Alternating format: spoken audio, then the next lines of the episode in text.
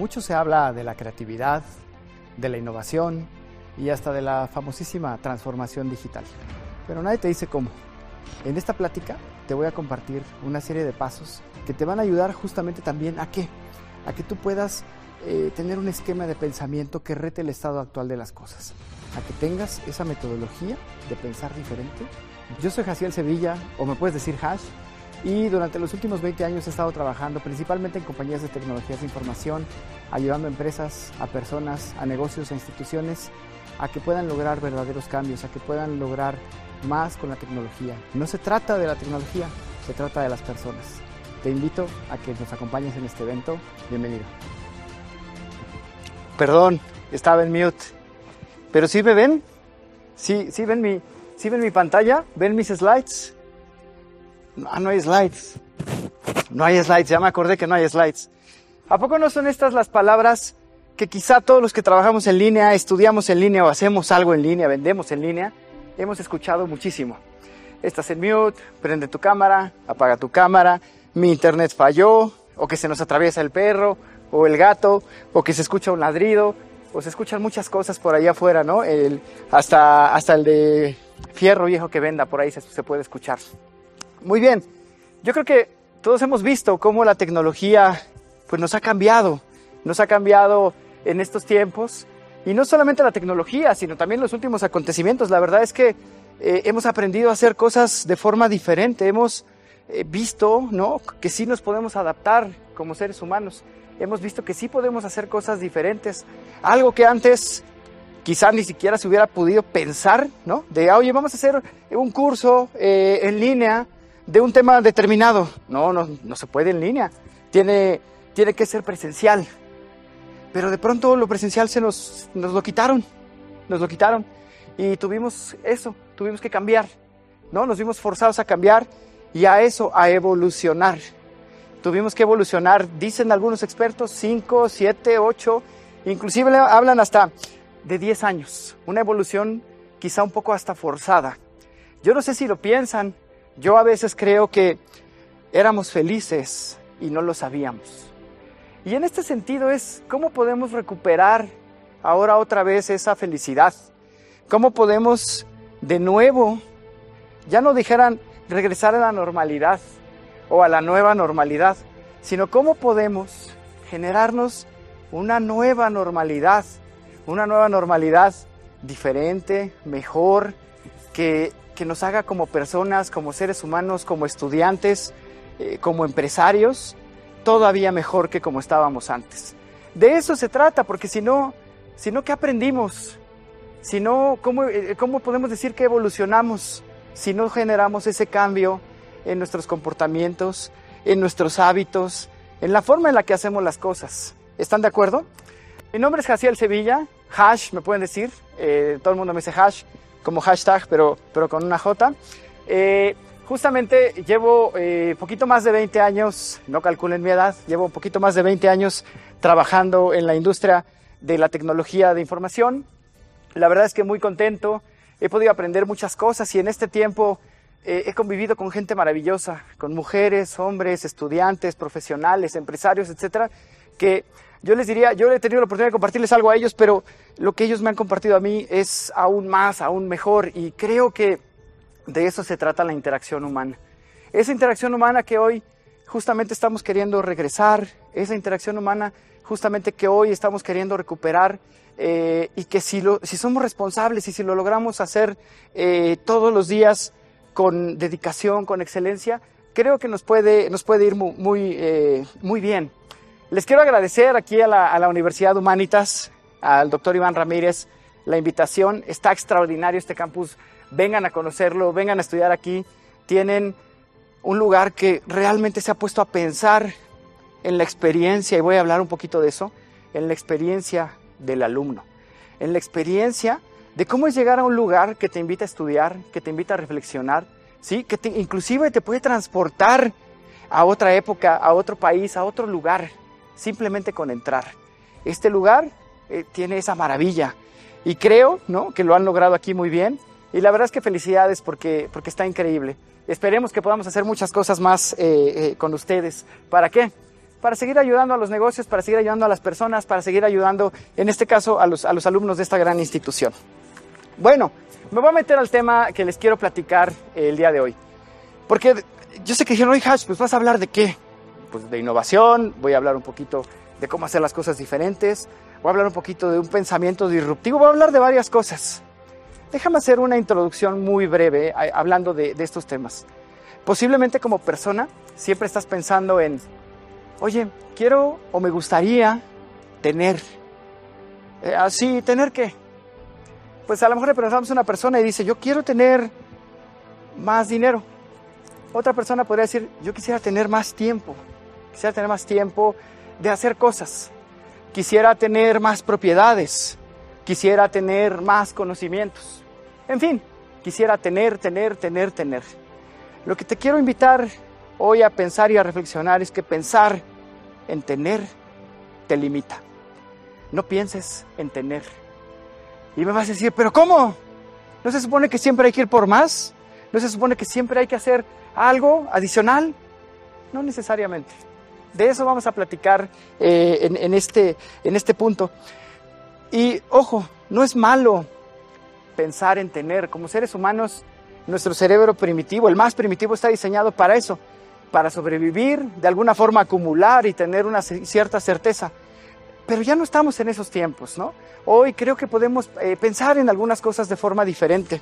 Y a fin de no limitarnos, a fin de no tener esa barrera mental o tener ese techo de cristal, eh, ¿por, qué, ¿por qué digo este tema de que pensar en tener nos limita? Porque tú puedes decir, ah, mira, cuando tenga ese auto, voy a estar muy contento. Cuando tenga eh, esta propiedad, voy a ser feliz. Cuando tenga tal cosa, voy a ser. Y en el Inter, ¿qué soy?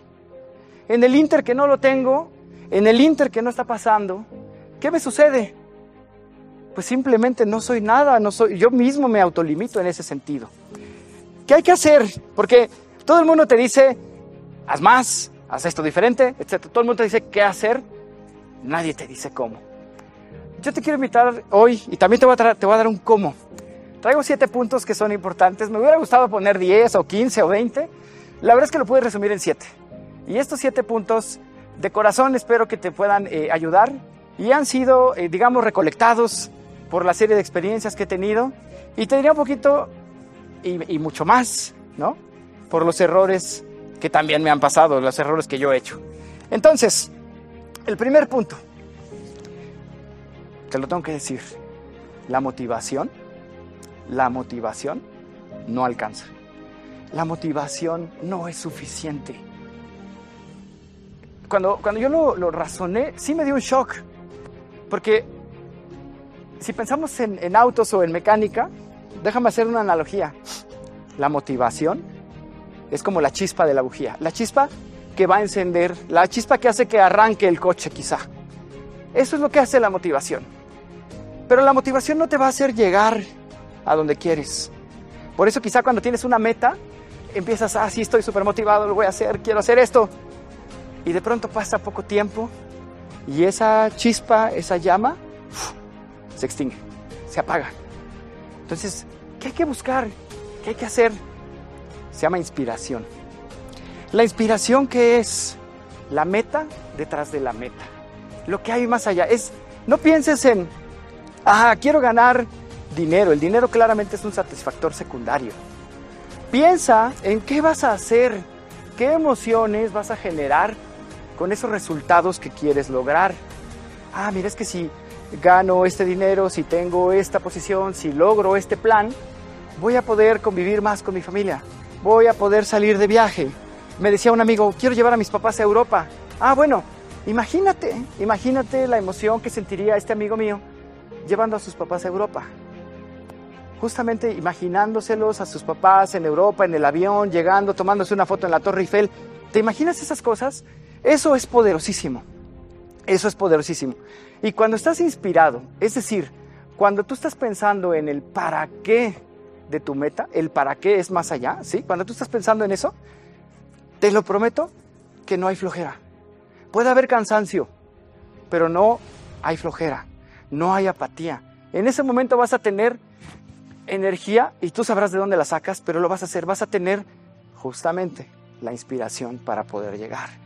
En la analogía que te decía, la inspiración es eso, la gasolina que sí te hace llegar. Importantísimo, siguiendo con esta analogía, no se queda ahí, hay que tener valores. Y los valores, hablando en esta misma analogía, son el camino, ¿sí? Los, eh, los carriles de ese camino que te van a llegar a lo que tú quieres, a lo que tú quieres llegar. Entonces, la motivación no alcanza, busca tu inspiración y con eso vas a poder llegar. Ese es el punto número uno que te quería compartir. Vamos con el otro. El otro es igual, un poco loco. ¿No has pensado que en México y también en Latinoamérica vemos muchos hermanos de otros países de Latinoamérica y siempre pensamos, wow, qué ingeniosos son?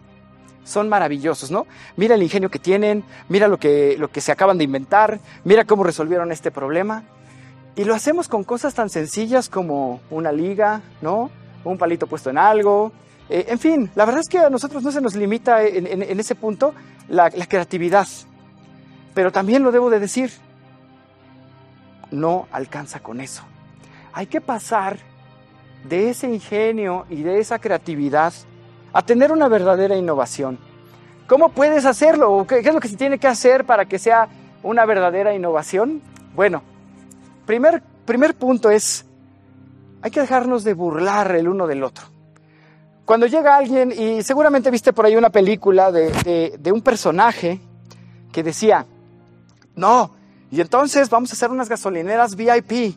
Y estas gasolineras VIP van a llegar a tu casa y te van a poner gasolina. Y todo el mundo viendo una película, ja, ja, ja, está muy chistoso, está muy gracioso. Eh, eso nunca va a pasar, ¿no? ¿Por qué? Porque nos burlamos. O también el tema curioso de, ah, mira, acaban de inventar en San Luis Potosí una combinación entre una concha y una mantecada, ¿no? La manteconcha.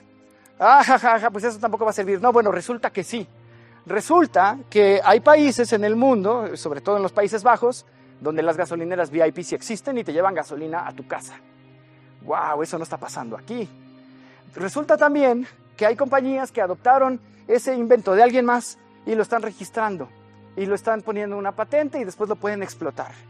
Entonces lo que nos falta como, como cultura, lo que nos falta como mexicanos, como latinoamericanos, es cuidar nuestra propiedad intelectual es tomárnoslo en serio. Y cuando escuches una locura y digas, wow, eso está muy loco, ahí tienes que poner atención. Cuando digas, eso, eso, eso no podría pasar, ahí es donde puede ser que haya una gran idea, porque toda gran idea, como decía Einstein al principio, fue una locura. Entonces, a mí me pasó cuando Steve Jobs decía, voy a inventar un celular con un solo, eh, con un solo botón. Yo dije, hace 10, 15 años, dije, no, no es cierto, no, no puede ser pues hoy ya los celulares ya no tienen botones, me refiero a botones físicos, ¿no? Entonces, ¿qué tenemos que hacer? Creérnosla, tenemos que eh, registrar nuestra propiedad intelectual y tenemos que llevarla al más allá, hacia el más allá. ¿Más allá qué significa? Tenemos que tener un proceso que nos permita de forma rigurosa y sistemática poder tener procesos de innovación en las organizaciones, en las escuelas, en las empresas, en los gobiernos. ¿Para qué? Para que las experiencias que le damos al ciudadano, al cliente, al usuario, etcétera, etcétera, sean mejores. Como lo hace hoy justamente esta universidad, donde llegas y tienen música ambiental, donde tienen aromas en el jardín, donde tienen un montón de cosas, donde tienen estatuas y dices, wow, estoy en Grecia. Y me inspiro justamente para ser un mejor estudiante, me inspiro para generar y para crear, para desarrollar. Justo de eso se trata. Entonces, este secreto mejor guardado que tenemos los latinoamericanos del ingenio y la creatividad, llevarlo más allá es importante. Ya les dije que la innovación es este proceso sistemático y riguroso, ¿sí? Pero sistemático significa que hay que seguir pasos. No puedes empezar aquí y luego brincarte, porque entonces ya no es sistemático. Y riguroso significa que lo tienes que hacer constantemente y dedicar inclusive eh, parte de tu presupuesto, no solamente de dinero, sino también de tiempo, a este tipo de inversiones, ¿vale? Como lo dije, siempre pensando en el usuario, en el cliente, en el ciudadano, en el alumno. Porque si nos ponemos a pensar en estas personas, y ahorita nuestro siguiente conferencista va a hablar, de eso, justamente vamos a poder hacer empatía con esa persona. Vamos a poder entenderlo, sus motivos, y vamos a poder decir, ah, mira, hay un problema, hay un problema que puedo resolver, ¿vale? Ese es, un tema importante. Me voy con el otro punto. ¿Cuántas veces no has escuchado, como hoy que estoy aquí, ¿no? Imagínate que este, esta alfombra redonda roja que tengo a mi alrededor fuera mi zona de confort, o es mi zona de confort. ¿Cuántas veces no has escuchado? No, es que tienes que salirte de tu zona de confort. Tienes que, tienes que. No, no tienes que. No tienes que. Yo lo que te vengo a invitar es a que, decirte, tu zona de confort, explótala. Tu zona de confort, ¿sí? Eh, haz, que, haz que a lo mejor se vuelva un poquito más grande. Pero no te salgas. No te salgas si no tienes un motivo. Por ejemplo, yo eh, les platico, eh, por alguna razón siempre me ha, tocado, me ha gustado la música, ¿no? Yo toco la batería. Y entonces yo diría, bueno, me voy a salir de mi zona de confort y me voy a, tocar, ah, me voy a poner a tocar ahora la guitarra. No. ¿Por qué? Porque a lo mejor no soy bueno tanto con los dedos, ¿no? O con las manos. Sí, soy más bueno llevando el ritmo, etcétera, etcétera. Y entonces me puedo volver muy bueno en lo que hago. No todo lo que escuches lo tienes que hacer. Ese es mi mensaje. Eh, no todo lo que, lo que te digan lo tienes que hacer. Puedes hacer un challenge a las ideas, puedes retar esas ideas pero siempre con un fundamento, siempre eh, con valores, ¿vale? Entonces, explota tu zona de confort, hazla más grande, hazla mejor y haz que te sientas súper cómodo. Y esa eh, fortaleza que vas a generar, esa fortaleza, ¿sí? Que te sirva para el siguiente punto. Y el, siguiente, el siguiente punto tiene que ver con romper la cultura. ¿Cuántas veces, no? Llegas, posiblemente a una oficina, me ha pasado, y llegaba eh, al elevador, ¿no? Llegas a trabajar, el lunes, abres el, elevador y de pronto, pues ya estás esperando así a llegar a tu piso, viendo para arriba, se sube alguien más y hola, ¿cómo estás? Ah, el tráfico, ah, el jefe, uff, la junta. Bueno, hasta eso nos quitaron, hasta eso ni siquiera ya se podía vivir porque, porque el que se la pasaba quejando en el elevador, pues ya no tenía ese traslado para sentirse tan mal cuando llegaba a su trabajo, ¿no? ¿Por qué comento esto? Porque hay que romper con esa cultura, con esa cultura de quejarnos, con la cultura del no saber decir que no, con la cultura de, no, no, no, espérate, es que somos muy sentidos. No, no, no, los mexicanos somos muy sentidos. Entonces hay que tratarnos con pincitas, no hay que hablar de forma directa. O con la cultura de, no, pues no pasa nada si no llegamos a tiempo, ¿vale? No, no, no sucede nada. Entonces, ¿por qué no tomamos lo bueno de la cultura? Por ejemplo, la cultura mexicana tiene grandes cosas en su cultura, como lo que hacemos en los días de muertos. Es una, es una maravilla, ¿no? Como celebramos eh, nuestra independencia el 16 de septiembre.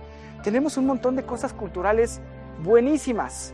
Esa es la cultura que tenemos que aprovechar, romper la otra, romper ese molde e irnos a una cultura que nos permita eso, ser diversos, ser plurales, ser inclusivos, ¿sí? Pensar en mujeres, pensar en niños, pensar en género, pensar inclusive en capacidades diferentes y traer a las organizaciones, a las escuelas, justo a eso, a las personas que piensen diferente. Porque si todas las personas piensan como yo, entonces ¿cuál es el reto? ¿Cuál es la diversidad que puede haber? ¿Cómo esto se puede hacer más rico si no tienes justamente esa diversidad y esa pluralidad de pensamiento? Hoy necesitamos que seas abierto, necesitamos que seas plural, necesitamos que seas inclusivo, necesitamos que no discrimines, que no seas clasista. Hoy necesitamos y tenemos una responsabilidad todos, desde el nivel más bajo de la sociedad, desde los alumnos, los empresarios, etcétera, todos necesitamos eso, hacer de este país un lugar mejor. Y te prometo que si seguimos pensando en las castas como hace 500 años estaba, eso no va a pasar. Todos valemos lo mismo. Todos valemos lo mismo. No importa de dónde vengas. No importa si hablas inglés o si solo hablas español o si hablas, o si hablas náhuatl. No importa. Todos valemos lo mismo y todos tenemos algo que aportar. Por eso estamos aquí.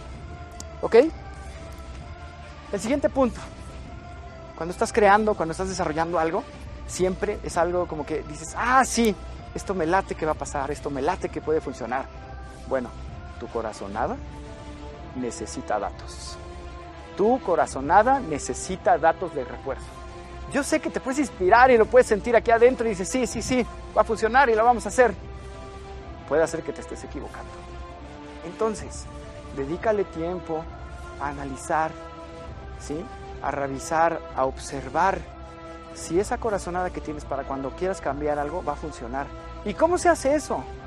Preguntando, observando. Hay muchas metodologías, eh, al ratito nos van a platicar de una de ellas, ¿no? entre estas, por ejemplo, Design Thinking, y muchas metodologías que te permiten hacer esto, otra vez, de forma sistemática y rigurosa. Entonces, en ese sentido, a lo que yo te invito también esta, en esta sesión el día de hoy es a eso, a que tú puedas, además de tener tu corazonada, porque esa es la pasión y eso es buenísimo, que también la refuerces con datos. Y cuando tu corazonada la refuerzas con datos, wow, sucede, sucede la magia. ¿Vale? Es súper importante que cuando estás pensando en estas corazonadas, pienses también, y lo han dicho muchos conferencistas, en resolver un problema. Yo te decía hace rato, no pienses en tener, quiero tener dinero, quiero tener un negocio, piensa en ayudar, piensa en ser colaborativo, piensa en ser una persona que ayuda a los demás. Hay muchos problemas en el mundo y ya no vayas al mundo porque, eh, híjole, nos salimos de México y decimos, bueno, acá somos, eh, al menos no tenemos necesariamente una guerra tan fuerte como quizá en otros lugares. Pero ¿qué sí, eh, qué sí podemos hacer aquí? Bueno, hay niños que están reclutando el crimen organizado y lo sabemos, ¿no?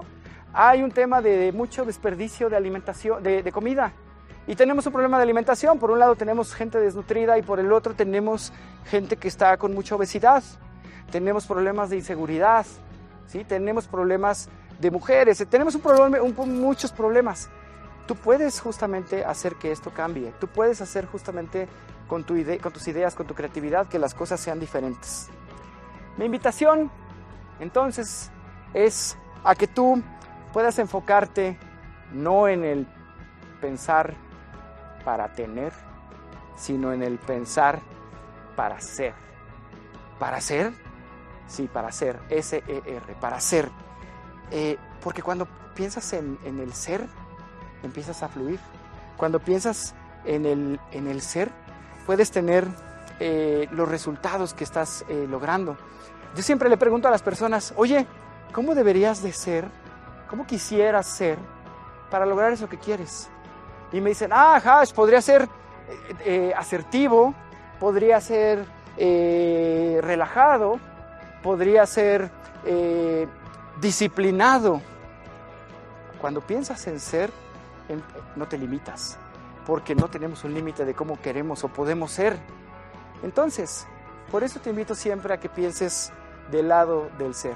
Hoy no sabemos, de verdad no sabemos, cuándo puede ser la última vez que hacemos algo, cuándo puede ser la última vez que estamos conviviendo con alguien, cuándo es la última vez que visitamos un lugar. Hoy no lo sabemos, porque hasta esa certeza eh, de pronto un virus nos, la arrebató de las manos.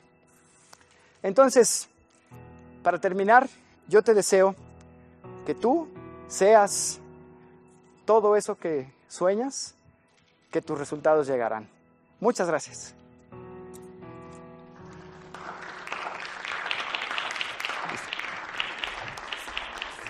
Oigan, eh, con mucho gusto si hay preguntas. La verdad es que vi las luces, pero perdí la cuenta del tiempo. Entonces, eh, si hay preguntas, la verdad es que con mucho gusto eh, las, las, podremos responder. Encantado de, estar acá. Y gracias por, por venir.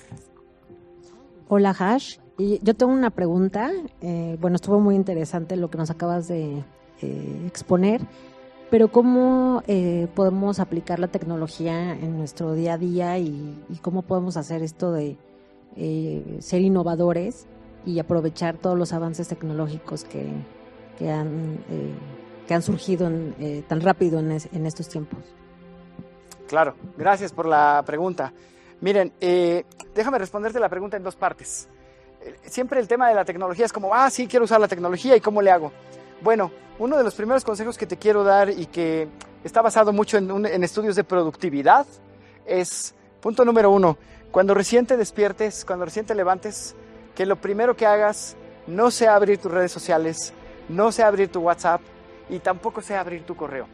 Eso es lo primero, porque a veces lo que nos pasa es que tendemos a abusar de la tecnología, ¿no? Tenemos tanto a nuestro alcance que, que la verdad es que nos desenfocamos.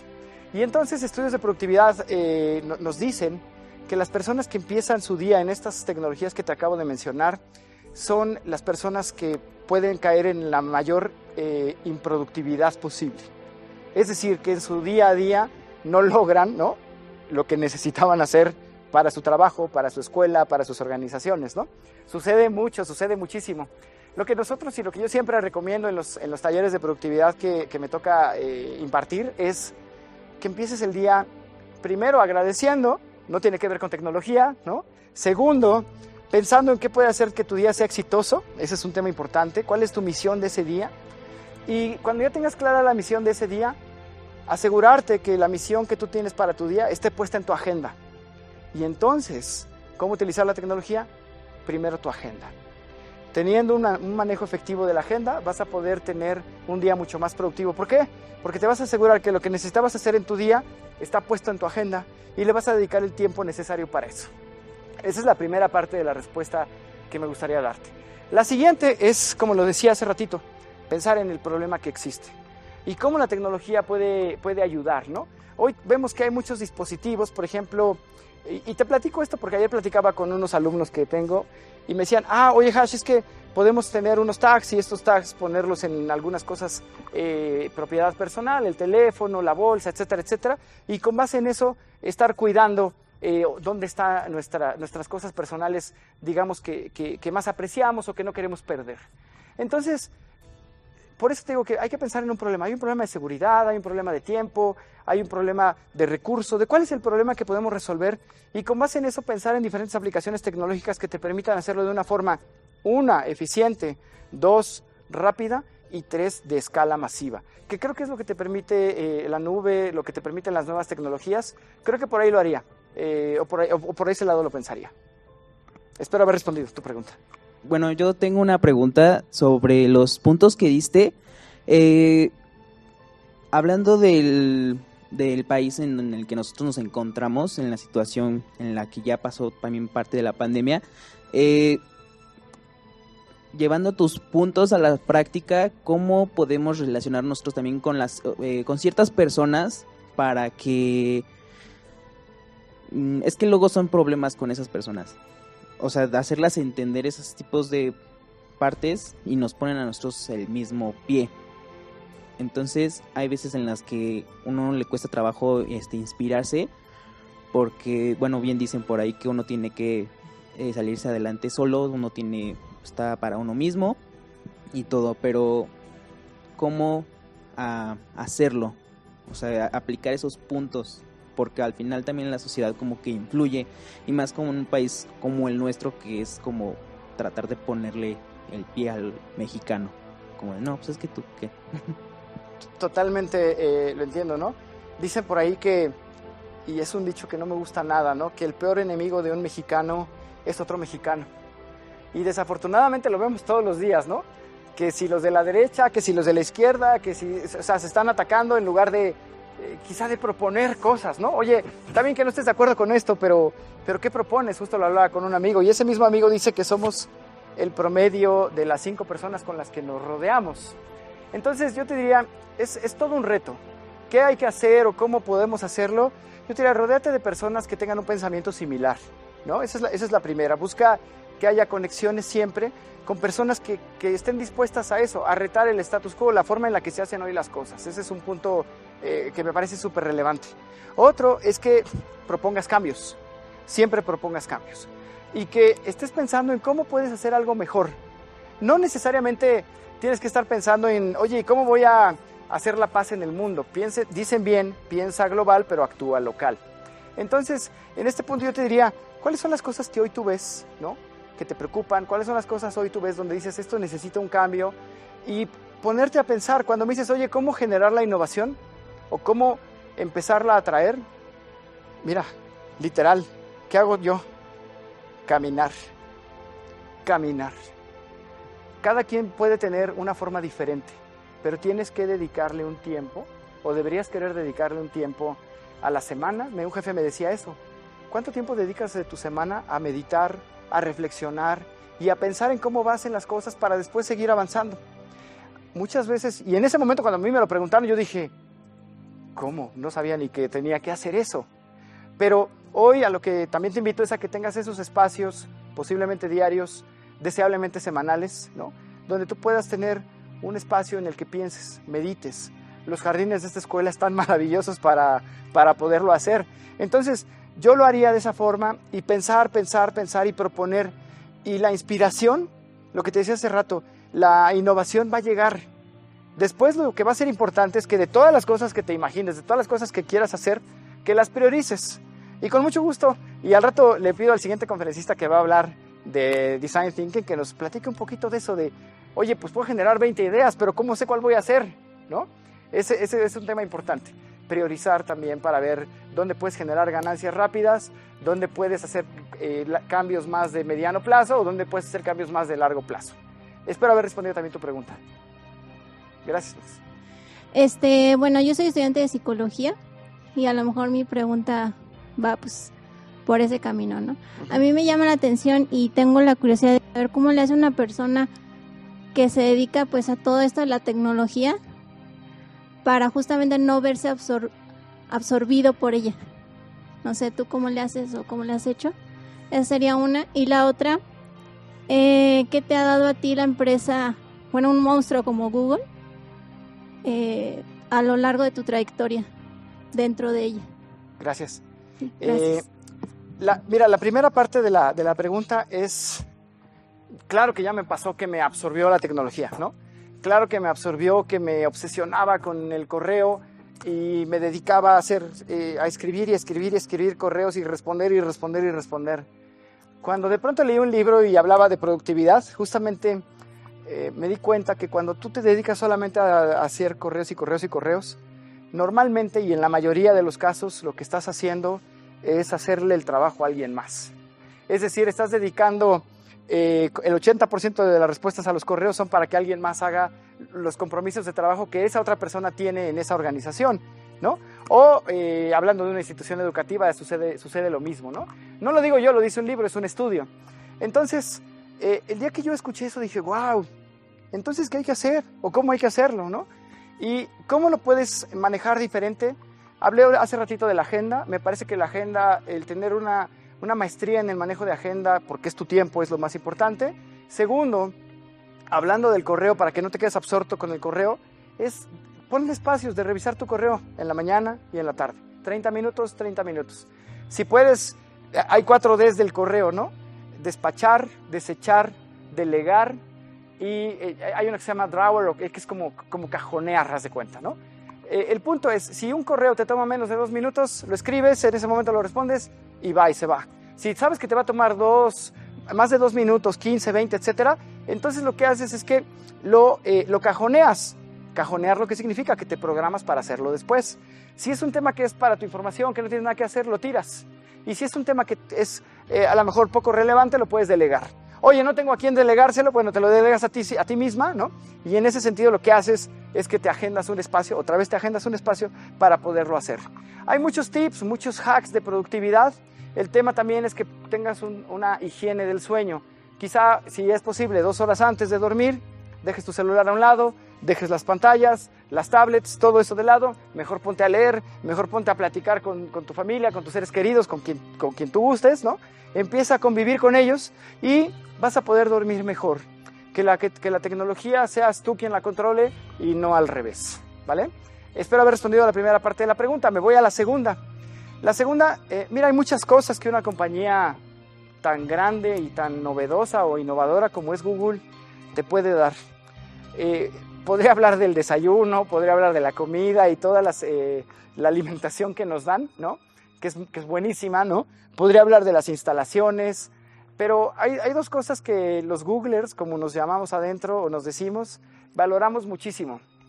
La primera tiene que ver con trabajar con gente realmente inteligente. Eso es, eso es excepcional. O sea, trabajas con alguien y dices, wow, ¿no? Inclusive sucede mucho que dentro de Google hay algo que te dicen, no tengas el síndrome del impostor, porque luego piensas, ¿se habrán equivocado y me contrataron a mí?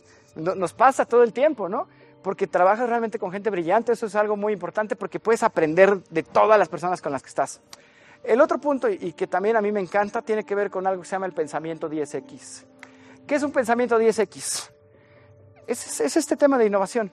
Si tú tienes, no sé, un negocio, un plan de hacer algo mejor, Y puedes estar pensando, ay, ¿cómo mejoramos esto 20%? ¿O cómo lo mejoramos 30%? ¿O 50%? Es una forma muy común de pensar. Y podrías pensar también que es como, ay, 50%, pues es, es una buena mejora. Pero ¿qué pasa si piensas en cómo mejorar algo 10 veces? ¿Cómo haces algo 10 veces mejor? 10 veces mejor te lleva a un proceso de pensamiento totalmente disruptivo.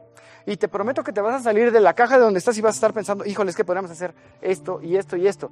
Y sin limitarse en temas de pensamiento y generando esas cosas que se pueden decir como locuras y de pronto empezar a priorizarlas y de pronto empezar a crear nuevas grandes cosas. Te diría que para mí el tema del pensamiento 10X es lo que mejor, eh, lo que mejor eh, he adoptado ¿no? de, de esta compañía y, se los dejo acá, ¿no? Piensa cómo mejorar 10X tus relaciones, ¿no? Cómo mejorar 10X tus negocios, cómo mejorar 10X tus calificaciones, tus trabajos, ¿no? Eh, la forma en la que te relacionas con alguien más, etcétera. Creo que por ahí va. Muy bien. Oigan, pues de nuevo, gracias. Eh, muchas gracias por su tiempo. Gracias eh, a la Universidad de Humanitas, gracias al doctor Iván. nos vemos pronto. Cuídense.